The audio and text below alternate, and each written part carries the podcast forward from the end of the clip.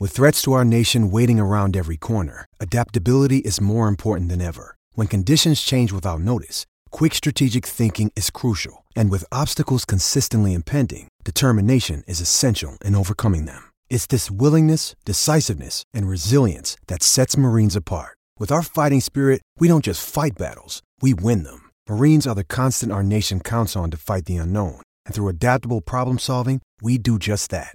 Learn more at marines.com.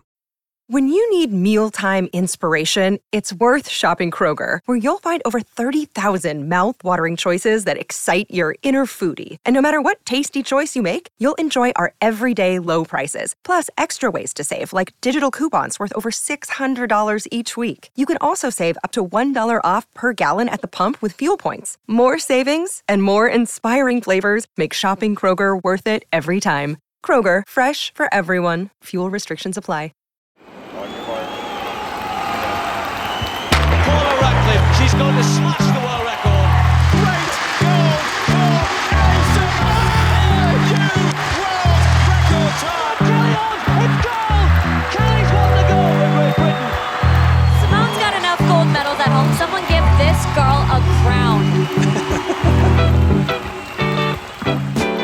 Hello and welcome to Off the Bench podcast. I'm Molly McElwee, a journalist and writer. And I'm Lauren Rowles, two time Paralympic rowing champion. Each week, we'll be inviting extraordinary women athletes, coaches, and leaders in sport onto the show. They'll be sharing moments they felt sidelined during their careers and how they found ways to smash through barriers and succeed regardless. From difficult injuries to living life online as an athlete to finding their way in a male dominated industry, these incredible women will be sharing what they've learned along the way. Today, we welcomed Orla Chennaoui onto the show. Orla wears many hats. She's a journalist, broadcaster, and podcaster, and she leads Eurosport's coverage of cycling and the Olympics. The conversation was just so wide ranging from where she started her career to where she got to now, her powerful reporting on the Me Too movement in cycling. I mean, Lauren, how did you find it? Just so powerful. I have never had a conversation with a, a journalist in that way or a, or a, presenter. I think for myself, it was so interesting the insights into uh, her experiences as a woman with within journalism and within presenting, and most importantly, just her expression to be herself. I think I felt that so strongly, and her energy was infectious, and I just thoroughly loved the episode. Yeah, we really hope you enjoy it too. Here's Off the Bench with Orla Chennaoui. Welcome, Orla, to Off the Bench podcast. We're so excited to have you here today. I'm so excited to be here. It's lovely. Thank you for having me on. It's a real honour. I hear you're busy at the moment with the Giro d'Italia. What does that look like for you, like the everyday well, the moment? the everyday from here is a lot easier than the everyday on the ground. So um, if you're covering a three week stage race, the Giro d'Italia bike race, it takes place over three weeks, 21 stages. It's like the Tour de France, but in Italy. And if you are on location, it's abs- which I've been before, is absolutely brutal because you are up at the crack of dawn every day. You're checking out of a new hotel that you've only checked into the night before. You're going to a new start line. You're broadcasting all day. You're leaving to go to a new hotel in the evening, missing dinner, getting up and doing it all the next day. So here feels like absolute luxury. So we're in a studio just outside London by Heathrow. And so what I'm doing is I'm staying in Windsor uh, in an Airbnb. I get up, I do my prep, I listen to all the podcasts that I've missed the night before. I get in a car and I drive into the studio. Then we'll have our morning prep meeting. We'll have rehearsals, hair and makeup, which for me takes a while.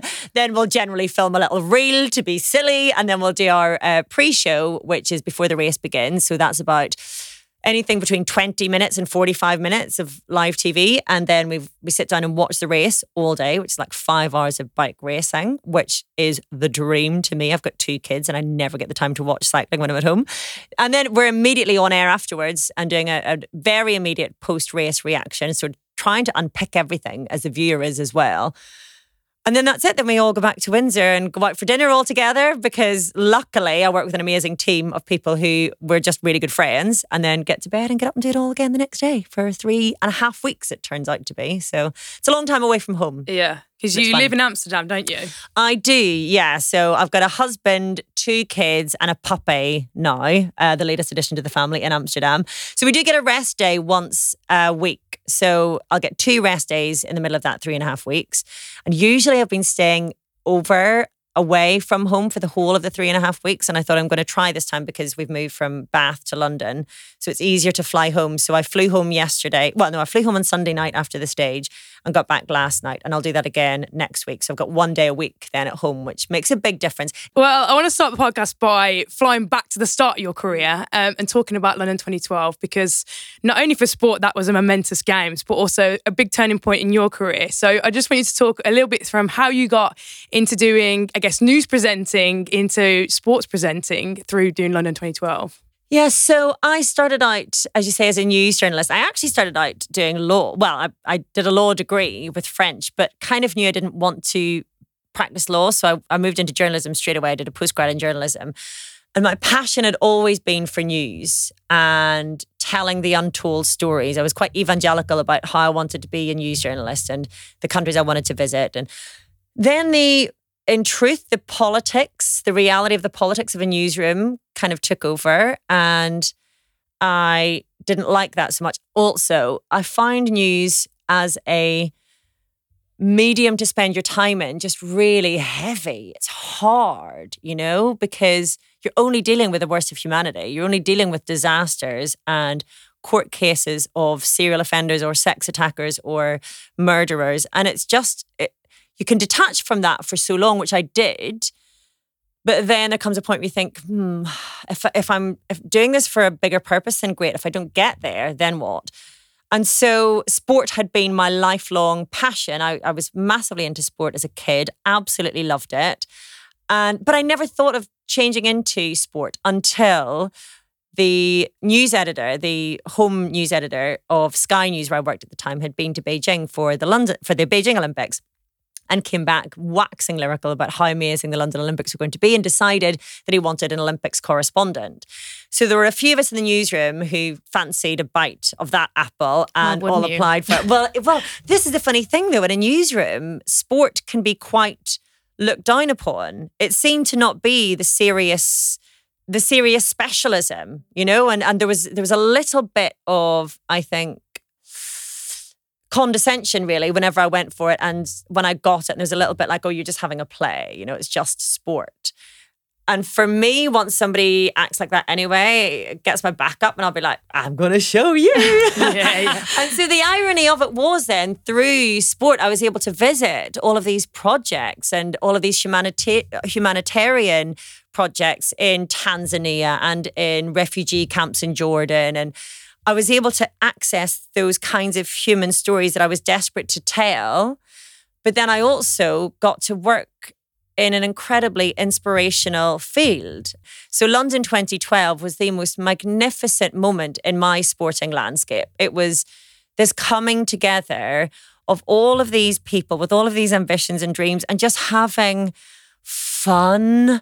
It was just fun. And I loved as well that I was one of the big cynics. You know, I was pull trying to pull apart um, the finance, you know, the numbers, um, you know, the political promises and blah, blah, blah. And all of that was just forgotten for a couple of weeks because it worked, you know, and, and I loved being proven wrong on that. And, but yeah, I just decided that there was a passion in me that was being fed and met by sport and I was never going to go back. And so I was actually supposed to then stay at Sky News and do I don't know what I guess go back into the pool of general correspondence and I said well no if if if you do that then I'm leaving so I swift I changed over to Sky Sports and Sky Sports News and then I stayed there and that was it it genuinely changed my life Yeah, I mean, London 2012 was a game changer for loads of athletes, and I love that for you as a broadcaster. It completely changed the direction of your career.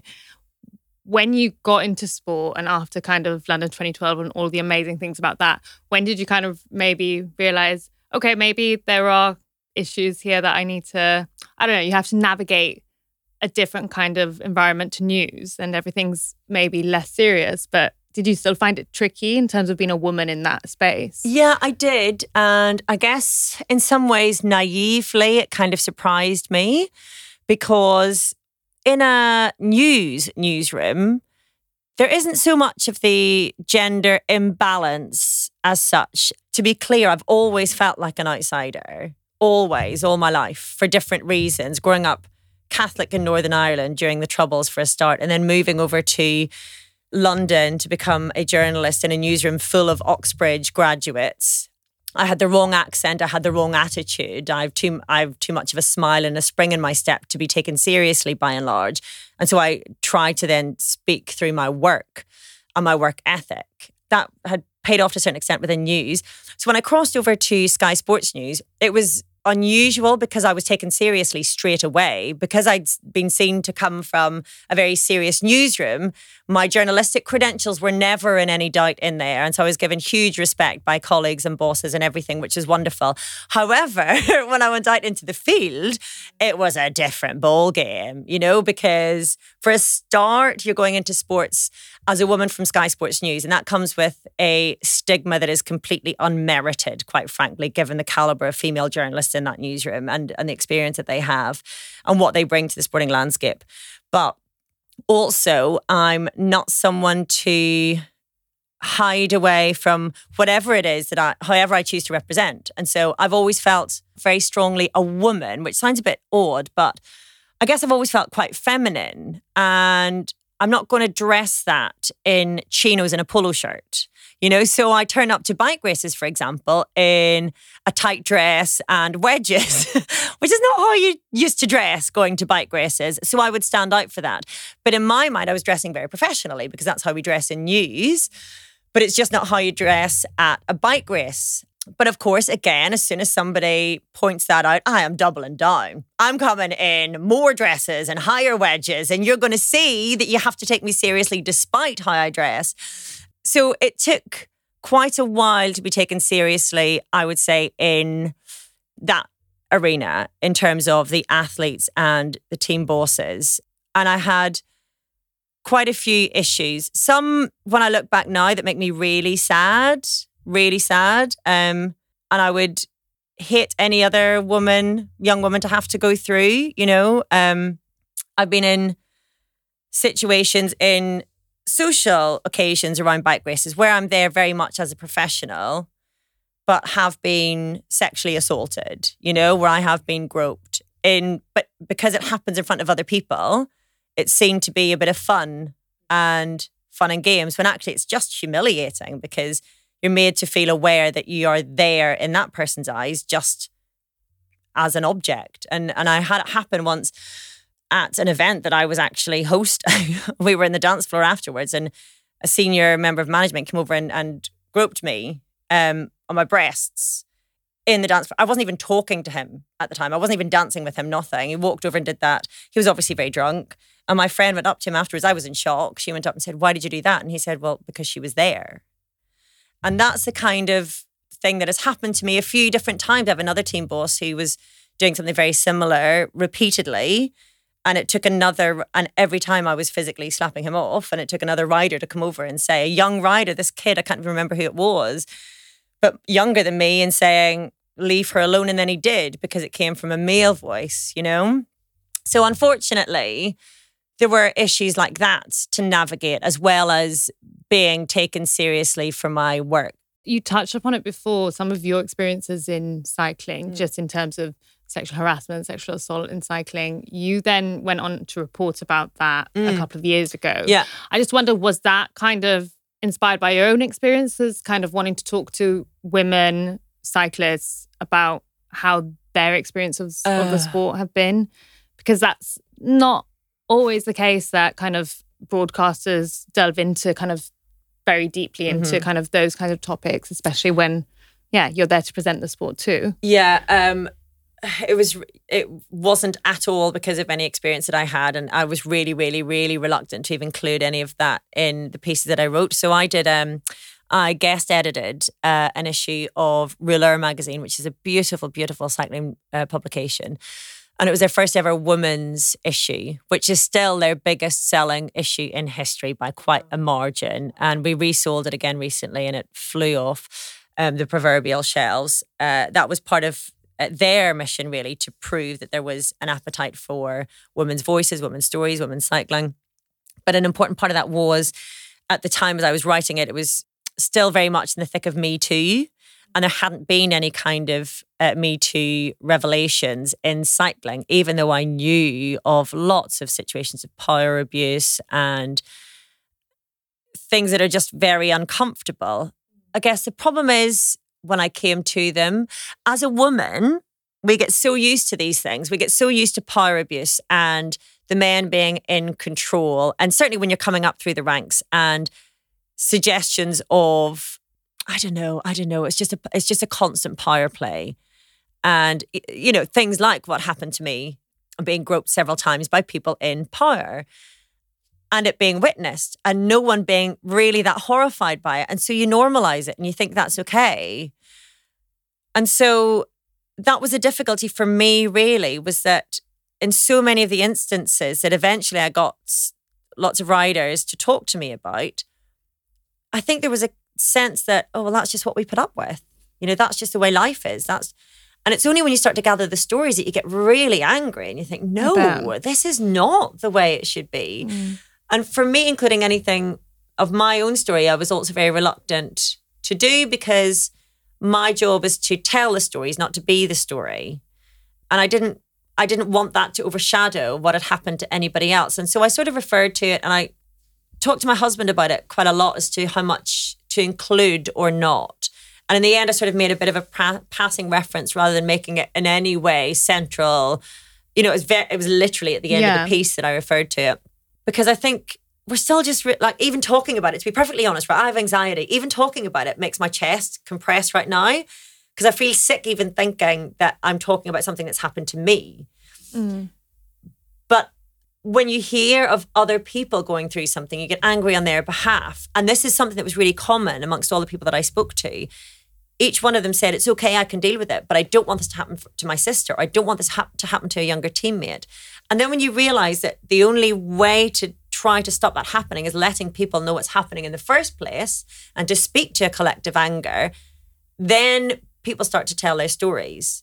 And I realized that if I was asking other people to tell their stories and I had to at least refer to things that had happened to me, um, you know, I'm not traumatized by anything. I can handle myself, you know, and mm. also I now at least am in quite a position of power in my sport, uh, and I don't mean power over other people. I mean I just I have a power of authority and confidence yeah. within myself that um, I would deal with it quite differently. So it's not like it's held me back, but it's been something you know that sexism within sport and the role that a lot of men traditionally have seen women to have to have within sport has been a big challenge. I would say I genuinely think it's different for the younger gen- generation. And I genuinely think that a lot of the younger guys coming through the sport just don't hold these thoughts.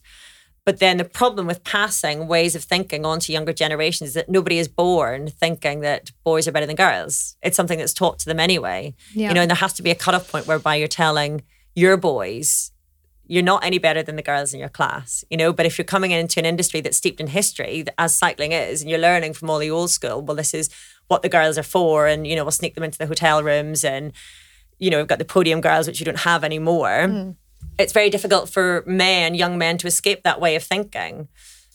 But I do think that the change is coming from men as much as women. You know, it's we're showing other men how we want to be treated and the right minded men and the right thinking men are doing a much better job these days i think of saying to their peers this isn't right anymore you know so it's changing a lot yeah no that's really good to hear just on a professional level did you ever feel like not that it was too close to home but more like did you worry about any implications it might have for you as kind of, oh, of kind course. of exposing things like that in the sport of course yeah of course which is a big factor in not wanting to say anything mm. because this is how society is. And I keep blaming society almost to take um, spotlight off any given sport, but it's true. It's victim blaming as well. Mm. You know, so it could be, well, you were at the party and you'd had a few drinks. How drunk were you? Or you were wearing a short skirt. What did you expect? And that's part of it. You want to almost feel like you're completely without blame to be able to say anything. And I'm sorry, that's utter BS. It is utter BS. You know, but we see this in court cases. When when the way we handle rape victims in court cases, we rip apart their sex lives. It's almost as though they have to be completely innocent of any sexual appetite, even mm. to be the victim of sexual assault or or rape so yeah, yeah. I can see why people then would would struggle to say anything because victim blaming is a massive, massive, massive problem. It's the same thing you see with athletes with like whether it be sponsorships and stuff. They don't come out and say things that maybe have happened to Yeah. them or, you know, go against the grain of what is being said with a fear of them losing their career over it or maybe not being selected for a team or whatever it may be. Mm. And you see that a lot. And I, I tend to find um, within the female athlete community, it's the power in the collective. Mm-hmm. Like if there's Always. always you are more likely to gravitate towards a Me Too movement if Mm-hmm. you can all gang together and there be the power in the collective. Do you think that with an increase of female journalists getting into sport, do you feel that more and more that there is becoming more safer spaces, I guess? And do you feel like the landscape is changing because there hopefully is going to be uh, over the years especially more of an increase in that female representation so you feel a little bit safer in those areas as well as the attitudes and like you say male allies then standing up and trying to change the landscape Yeah, absolutely, absolutely. And I think that is really, really important. And I think that's why the more visible women we have representing how they choose to represent and not being apologetic about it, the better it is for all of us.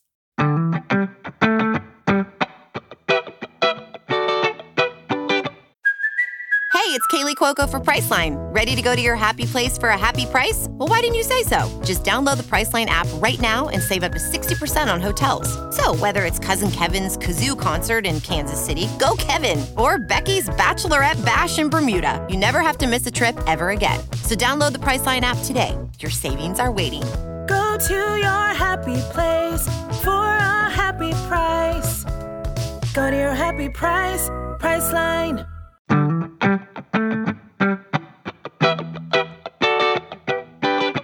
It seems like fashion and identity really shines through in a lot of female presenters. You see with with a lot of female sports presenters, Alex Scott really Mm-hmm. owns that. You know, you guys love and take pride in the way that you look, and I think there's something really empowering about that collectively Mm-hmm. between all of you. That you're saying, well, it, it shouldn't define my work. Actually, for, for me, it shines through of who I am, and it represents who I am. I always look at like Alex Scott's Instagram because she wears the most incredible outfits. Mm-hmm. Yeah. I'm always so jealous of the stuff that she gets invited to what she wears. But even, you know, um, I think really showcasing that in the role that you have Mm. in that male dominated when you're in cycling and you're on the sidelines of the tour and wearing what you do is a real statement of who you are. Mm. But I think more importantly, really collectively, that as women, you are owning this and you're going, we're not going to let people's opinions and judgment and saying we shouldn't wear Yeah. this get to us and actually we're going to be more bold in our choices and I really love that and do you do you feel that collectively you know as female presenters that you really feel as though you're going to make a statement by doing that I do actually, and and I don't know if making a statement is even the right way to say it. A statement is made about it, mm. I guess, and that's the decision of other people. I dress the way I dress for a number of reasons. And I'll get to that in a moment, but I think it's Alex Scott is a perfect example to me, whereby I look at her Insta as well and think, yeah, it's fine. We're all doing this. We're all doing it. And there are quite a number of, of female journalists now, um, female broadcasters who do that, who, who completely own how they're going to look and how they're going to represent. And they're not going to be told it's to this, that, or the other. And I find that really, really empowering and reassuring. And I think the reason that's important is because we have to show that we're writing the rules too. You know, I'm not here existing in a man's world. I know really that is the way it is because that is society still. But it's not going to change if I keep doing what I'm told to do. It's only going to change if I live true to how I am and who I am and what I want to see in the world. And that's who I'm doing it for, as well as for me. But I get so many people, I mean, I get so much criticism, it's ridiculous. But I also get so many people, men and women, saying thank you. And that's, ugh, I hesitate to say that, like, I'm not anybody to be thanked, but they'll say, I really celebrate the fact that you dress the way you do because it shows a completely different way of being able to express your personality. And it's, I think that's really important across all industries. You know, I look at Hannah Waddingham presenting Eurovision, mm. and she is just sexy, sassy, personality, fun, energy, all the things that I think even five years ago would have been classed as too much. And now it's, yes, bring that on, you know? But it's really important for me that I'm here saying, no, you're not going to tell me I've got to be 20 to wear that because it's my decision. It's my body. It's my society that I live in as well. And if I want it to be the way I want it to look, I've got to be a representation of that as well. I remember being 22 and going into a press conference room in Mm-hmm. men's football and seeing all ma- male faces. The second time I went back, I kind of changed the way I approached Oh, it. And then, and I, I caught myself after a few times of doing it being like, why am I presenting myself differently because I'm in an all male space? But because I, they all stop and look, don't they? Exactly. And they all turn around and you're thinking, oh, they're all looking at me. What are they thinking? And if I'm dressed too sexily or too feminine or then it's going to bring extra attention on me. I want to hide away. I want to Yeah. shrink away. But the reality is you can't shrink away or hide No. away anyway. So you might as well be there the way you want to be there. Exactly. And I think it's it's just a really weird way when you think about it you think why am I changing any mm, part mm, of the mm, way I'm presenting myself based on the environment I'm in? And I think it's yeah just cool that you have kind of locked into that and also just bring a lot of bright clothing also to, to, to TV which is just really fun. I just love it because you're in a space that men's cycling a lot of the time you're covering men's cycling which mm-hmm. is I mean, it's it's You can say it. I mean, so cycling is a is a weird sport. Like just from the Yeah. outside, if you feel like an outsider in in any sport, I think cycling would be one that's Mm-hmm. quite hard to follow, quite hard to kind of get into. Once Yeah. you're in it, you're in it. Yeah. But if you're not in it, you're kind of like, what's going on here? So yeah.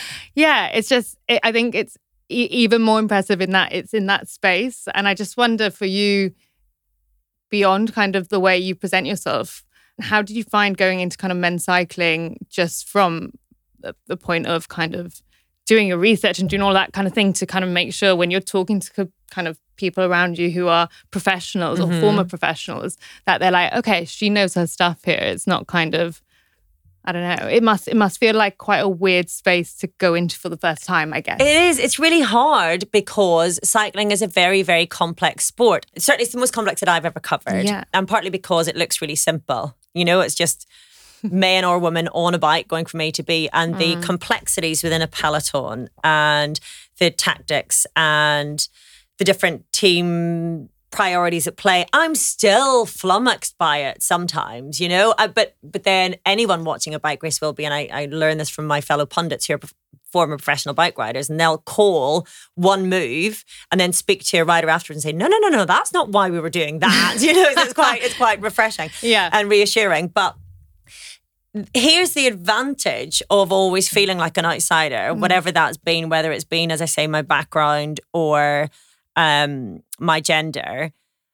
I am really stubborn. And so it means that I will want to prove to somebody that I am here. Not that I deserve to be here, I belong, because I don't know who deserves anything, but that I'm here and I'm going to stay here.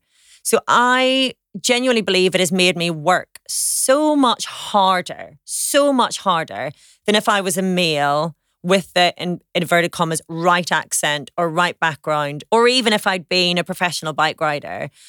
I'm coming at this knowing I'm going to be criticized and I'm going to be torn apart for getting getting anything wrong. And in a way, quite rightly so, because I'm in a very privileged position to be able to cover a sport that people love. I owe it to them to get it right. So I feel a sense of responsibility to myself, to everyone else who is on the outside as well, wanting to have a slice of this, to be as knowledgeable as I can possibly be. So I do believe that I have, I'm better at my job because I've always felt a need to prove myself. And that is a real advantage. And I think I have never had any of these situations whereby I've felt othered for being a woman or whatever it might be. I've never thought, oh, am I in the wrong place? I've thought, right, I'm going to have to work even harder to prove to you. Now, the problem is that that's a long game. You know, you can't show someone straight away overnight that you have done the research, that you're worthy of your place. That takes time. But I'm not in any rush. and I've never planned to go anywhere else. This is what I want to do. And so if it takes me, you know, I'm about to embark on a different sport, I will have the same issue all over again. And that's fine because I'm going to prove, because I have the confidence in my ability to work hard and to learn quickly and to be curious. And I think as long as you show respect for the sport and the people within the sport, eventually they'll show you that respect back again. So I'm actually very, very grateful for feeling like I've had to work really hard because I want to be able to stand there at the end of the day and say, see, you weren't right about me after all. You know, I'm stubborn. it's a it's a quite a good quality sometimes. Yeah, I love that. As, as we say as athletes, like there's beauty in the journey. And You got to love the Mm. journey more than you have the destination. Really, you know, a lot of us go and striving for medals, and every four years you try and win an Olympic or a Paralympic gold medal. But actually, it's that journey that you take to get there. And for a lot of us, it's it is the day in day out grind. Yeah, it is being told that you can't do it. It's the reason why we love it all. Mm. It's not standing up on that podium in top position, going how great that is. It's being told again and again you wouldn't make it or by some commentator look they were down and out two years ago you know and i think that really sounds like that shines through in the work that you do as Mm. well is that there's some element of you've got that like athlete mentality in you a little bit of where you're just like i don't get how hard the grind's going to be i don't get how difficult the journey may be i've got real purpose to be here Yeah. do you think you have to have that i guess as, especially as a female presenter, you have to have a that element of resilience, that Mhm. skill to be able to just bat off the criticism, but also as well, do you think you have to have a real strong motivation and goal Yeah. in- and purpose of what you want to do? Yeah, I really do. But I think that's what success is across life, isn't it? You've got, if for anyone who wants to be successful, you've got to really, really believe in that journey. You've got to believe why you want to get there, and you've got to believe in yourself to get that far. What I always say is that at my level, whenever I look across and see other women in my field, I know without a shadow of a doubt they will be excellent at what they do because they've had to go through so much to get to where they are.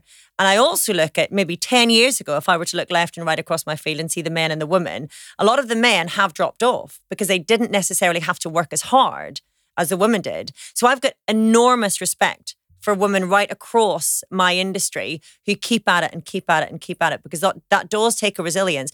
You know, we're not doing it for the other men because also the more women we have within sport, the more women we attract to it. And when I was growing up, I was a massive, massive football fan, both soccer and Gaelic football. And it was always delivered to me by men. And so you're always aware that you're on the outside. And I remember even the sports journalists when I was a kid were all men. And my mum, actually, when I was younger and wanted to be a journalist, but I was also actively competing, I remember her saying, using an example of a, a male sports presenter on BBC Northern Ireland, I think it was, um, saying, well, maybe you could do his job. And I thought to myself, well, obviously I can't because we don't do that. You know, there aren't any women doing that. But again, this goes back to why I choose to dress the way I dress as well, because I want to show that this is a space for all expressions of personality and all expressions of sexuality, femininity, masculinity, whatever you want it to be. The thing as well for me that it all comes back to really in sport is that we should be having fun. And if a woman chooses to have fun, that doesn't make her the object of, of any of your gaze. She's just doing it. You know, allow her to have fun, allow him to have fun.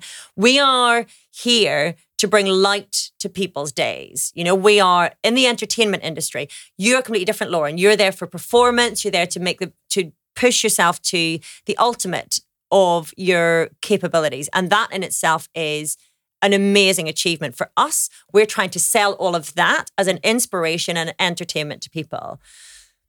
And so we need to stop taking it so seriously sometimes, you know, and that's as well what, what the women bring to it and dressing the way they want to dress brings that element of fun to it. Stop taking it so seriously, guys. Stop it. I think you really feel that within whether you look at the women's Euros, though, the, Mm. the audience that women's sport is bringing is a different kind of audience because it's one where you can bring your kids to it, have Yeah. fun, enjoy it more. There's this sense of being in a space where you feel a lot more safe, that Mm. you can have fun and just enjoy the time there and watch sport, like you exactly and just enjoy it because that's what sport is about. And I think that that's really interesting for me is that it's bringing a women's sport in particular, it's just bringing that other dimension to sport. It's bringing in, like you say, uh, more women viewing sport as well, whether it be moms, Yeah. moms and their kids, whatever it may be. And do you find that when you, um, I mean, I know you've worked on women's cycling, um, do you find it's a really different, i- guess, feel an environment when you work on the women's events? Yeah, it is, and and I guess partly as well that's um, the level of professionalization. So the men's teams are much much bigger. They have more money. There are more people there. Women's cycling is much more accessible. Mm. They don't have the big buses with the cordoned off spaces in front of them. You know, they're sitting on foldable chairs in front of a team camper van, whatever it might be. Um, but it's still incredibly serious and it's becoming much more professional. I would say, in terms of uh, fan experience, to be honest, cycling is is really family friendly, and so you, you would get whole families coming to a men's bike race as you would a women's bike race. And what cycling has to its advantages, a lot of the disciplines are men's and women's together. So I got to take my kids recently to the World Cyclocross Championships, which is men and women competing over the same weekend in Hoogerheide in the Netherlands. So like a few hours away from where we live.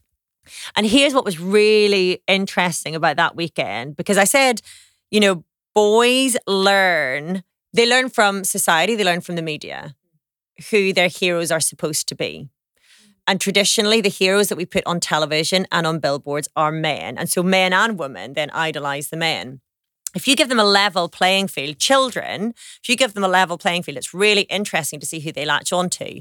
So we went and only got a chance to watch the women's under 23 world championships and the men's senior race. Now, in the men's senior race, you have two of the best bike riders who've ever come against each other. They are thrilling to watch. Wout van Aert and Mathieu van der Poel. They have been rivals since they've been kids. And here they are once again fighting it out in the world championships. And it's man against man. They're just doing each lap, the two of them. One's in front, then the other's in front, then the other's in front. Thrilling race. Before that, we'd had the women's under 23 race. Now, for the women's race, we didn't actually manage to get so close to the barriers. So the kids were sort of on our shoulders and jumping up and trying to watch on screens and everything. And it was a brilliant race, but in cycling terms, it wasn't what we saw on the men's elite. But I've been explaining to them on the way there uh, about different riders that they should be watching out for. And I was talking about Zoe Backstedt, who's a young Welsh rider who's absolutely phenomenal, multiple world champion. I was talking about Sharon Van Anrooij, who is a Dutch rider who's been making huge waves on the road scene and is a cyclocross rider as well. Anyway, they had a ball of a day. Absolutely loved it. And Sharon Van Anrooij won the under 23 race over Zoe Backstedt. We got to meet Zoe afterwards, which was an, an amazing privilege because I managed to get under the ropes and she came over and she let the kids take a picture with her medal and all the rest. They were biting the medal. um, and then, anyway, the next week, so I've got my daughter who's eight and my son who's four. And my, we've been trying to get my son to ride his bike by himself for like a year. And anyway, the next weekend, of course, after seeing all of this, that's it. He's on his bike and he's herring around the streets of Amsterdam, going like mental. Um, and on the first day, he decided he was Mathieu, and he was um, I'm Mathieu, mommy, I'm Mathieu. And then he, when he fell off, he was Wout because Wout finished second. By the next day, however, he was Zoe. So Zoe Backstedt and I was Sharon Van Anrooij, and Sharon had won. So um, because I was always in front of him, I was a Sharon and he was a Zoe. And then whenever he passed me, he would go, Zoe's winning, mummy. Zoe. and for weeks, he was Zoe Backstedt and had completely forgotten about Mathieu and Wout.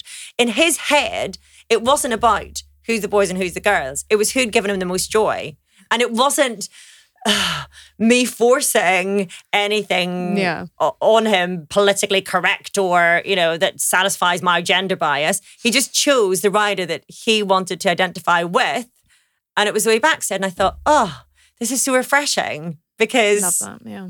yeah you've given him the even platform and he's chosen regardless of gender which is pretty cool That's really powerful. cool. I think, like, I mean, growing up as a kid and growing up with absolute sport icons for myself, you know, I was inspired when I was a little kid by Paula Radcliffe, to Kelly mm. Holmes, and I wanted to be just like them. You know, growing up as as a kid who just loved sport and any sport, but in particular running for me. You know, I looked up to those women and went, I want to go as fast as what they do. Mm. And there was something about that and being them, being visible and watching them on TV. I, in particular, remember watching, you know, Beijing and, and thinking, I just want to be like some of these women and look mm-hmm. as strong as they do. And that's guided me throughout my, my whole career, basically, is from what I watched at a very, very young age and my idols. And I think that even now, I remember when I met Kelly Holmes, um, when I mm-hmm. did Commonwealth Games in 2014, being a young 16 year old, and I remember being the same woman. I remember just feeling so overwhelmed. Mm. Because I remember just thinking to myself, oh my word, like I have idolized you growing up and to now be as an athlete, as an international athlete in this room with you, it just blew me away. And like you talk about that experience there, when I used to run, I used to pretend that I was Yeah, there. And so yeah. there's so much power in in having idols and and you know, and that was back then. I mean, now the access that you know, the and with the visibility that now that women's sport has, it's just incredible to see female athletes uh, from all different sports now being given the opportunity to become them role models. Um, and it made me think of, um, I guess, a little bit of a closing tradition that we have on this podcast about thinking about role models uh, that we have, um, in particular, lifting up other women.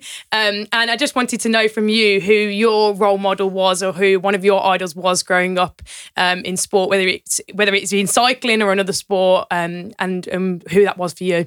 Well, growing up, it would have been Sally Gunnell and Sonia O'Sullivan. So I was a bit of a hurdler before I became a triple jumper. So Sally Gunnell was my absolute hero. I thought she was amazing. Sonia O'Sullivan because she won in an Ireland jersey, which for me was just mind blowing. So my heroes were very much sporting. I'd say um, in later life they become a bit more broad. Um, and I guess in terms of the women that I really look up to, then it's people like Michelle Obama or Mary Robinson or Mary McAleese, the Irish presidents. But really, because you you said this question was coming, so I was thinking about this in the way here, and it, um, I mean, my role models are the people in my life, and I'm really really lucky like that. But I also choose friends very deliberately because I think that you become the people that you hang out with, and my friends are all fighting the same battles as me, I guess, and doing it with such grace and style and kick ass power that every single one of my friends I would count as being a role model. But the ultimate is my mum because she was the person who got me into sport. She is obsessed, obsessed with Gaelic football. I cannot tell you how many times she'll watch back a football match just to spot little moves that she missed in the first time. She watches all the shows that I do, all the sport that I do. And I just think she lives her life with such compassion and care. And she supports each one of us as her children. I'm one of four, and the grandchildren. And she's still, you know, by the time this podcast comes out, she'll probably have turned 70. She's turning 70 this week. Um, and she is still who helps the person who helps me most in my life. You know, she comes over to Amsterdam and looks after my kids whenever I'm over here, and she helps out my husband. My mother-in-law does as well. She's absolutely an incredible woman. Um, but I would say my mum is probably my role model because she has always lived her life with such care and grace and compassion and strength and power of belief and strength of belief. And she's a person who genuinely, I think, believes in me the most. So, yeah, I would say it might be a bit cliched and trite, but my mum would be my role model, really. No, I love that. I mm-hmm. think that's the perfect way to to finish on. It sounds like she's an incredible woman. But thank you so much, Orla, for yeah taking the time and being one of our first guests on the show. It's been amazing to have you. Thank you so I've much. loved it. It's flown by. I know. Thank you so much. I felt like we could have spoken for hours here. yeah, yeah. Well, good luck with the podcast. I think it's the best idea. Women thank you. supporting women is the only way to live our lives. And I would always say that this narrative that has been passed through generation to generation that women are their own worst enemies, I would say if that's the case for you, you're hanging with the wrong tribe. Women lift each other up. They are your best support and the best examples that you can have of how to live your life. So um, I think it's amazing what you're doing. Well done. Preach. Leave it there. Amazing.